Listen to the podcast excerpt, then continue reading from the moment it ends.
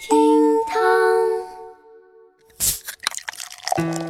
厅堂微博报给生活加点料。今天是六月三号，星期一，我是小雨。又到了工作日，小雨不禁陷入了沉思，有一点小小的生活心得跟大家一块分享。曾经啊，我以为生活的美好是要用身和心去感受的，现在我明白了，原来生活的美好啊，需要钱和闲去感受。瞎说什么大实话？节目下方扣个一，来看看有多少人跟我有一样的感受吧。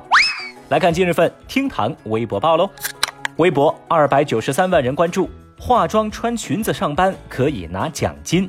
最近呢，俄罗斯一家公司推出了新的政策，说如果女员工穿裙子化妆上班的话，将会每天奖励约人民币十块三毛钱。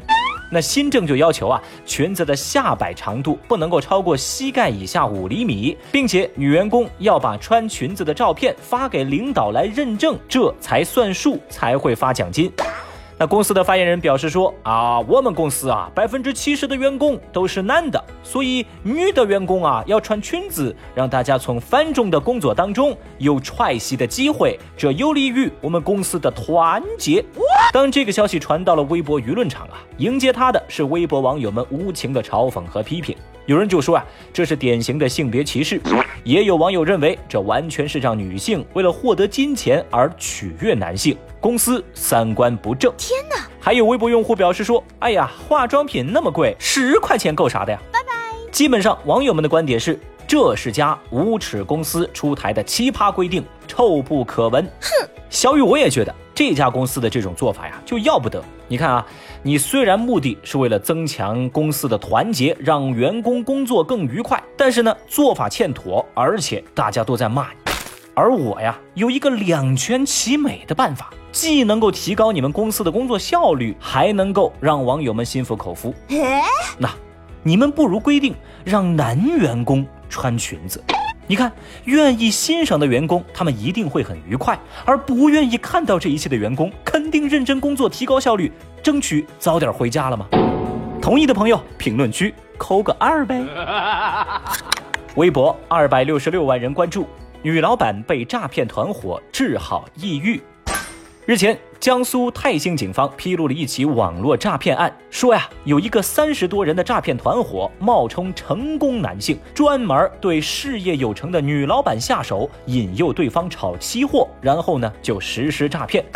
其中有一名受害者还因为诈骗团伙的演技太真而无法自拔。话说，这个诈骗团伙每天都会对这些猎物嘘寒问暖、套近乎，就有一位女老板因此被治好了抑郁症。这位女老板表示啊，虽然我被骗了两百多万呢，其实也没什么，我不在乎。我觉得我自己现在的生活啊挺好的，唯一觉得不好的就是我怎么联系不上那个曾经对我嘘寒问暖、天天问候的男网友了呢？这反应你敢信吗？微博网友们呢也对此发表了自己的看法。那你？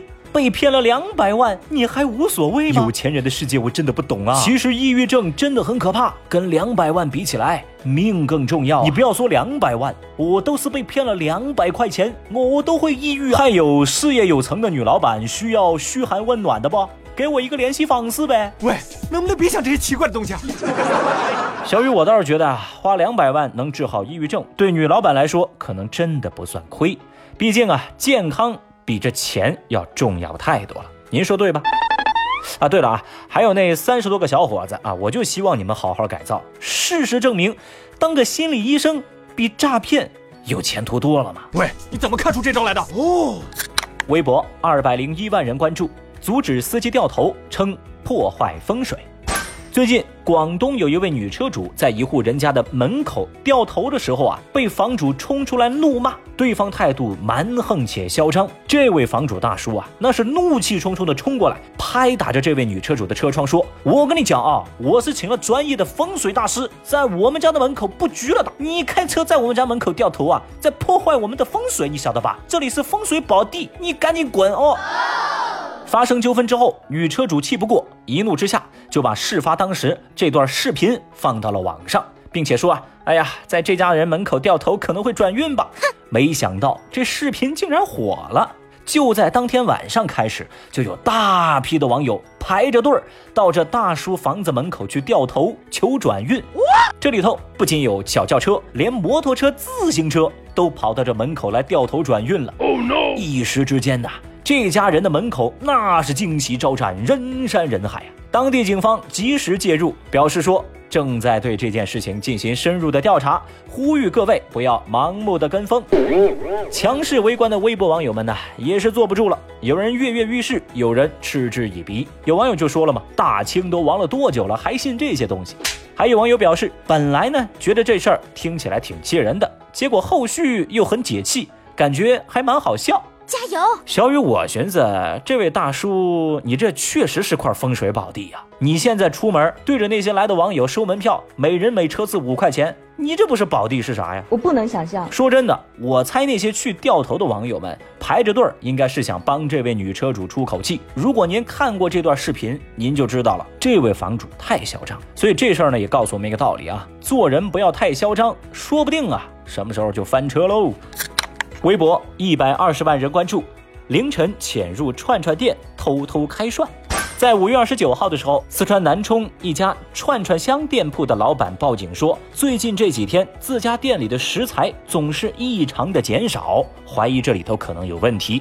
民警介入调查，通过监控发现，原来是有两名男子趁着凌晨时分翻窗进入他们家店，熟练的去厨房准备锅底调料，在吃饱喝足之后啊，还要把锅碗洗刷干净，打扫好卫生，再悄悄撤离。你自求多福，好吧？民警还发现呢，这俩吃货小偷已经连续三天凌晨作案。哦，在六月一号这一天，当两名男子第四次潜入该店的时候，被民警抓获。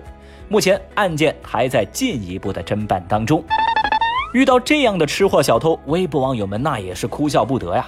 网友们一边是为警察抓住小偷拍手称快，另一方面呢，也无不调侃的表示说，这俩小偷偷吃完还刷锅洗碗搞卫生，显得还挺有底线的哈。我怎么就管不住这手？哎，但是小雨我就觉得吧啊，这俩吃货小偷，你天天就指着一家可劲儿造。你是真没职业素养啊！如果不是警察叔叔介入调查，我都怀疑这条热搜像个广告啊！不要太过于放肆，这里很危险。好了，各位，以上就是今日份的只看疗效不看广告的厅堂微博报。我是小雨，明天我们再见喽，拜拜。本节目由喜马拉雅 FM 独家播出。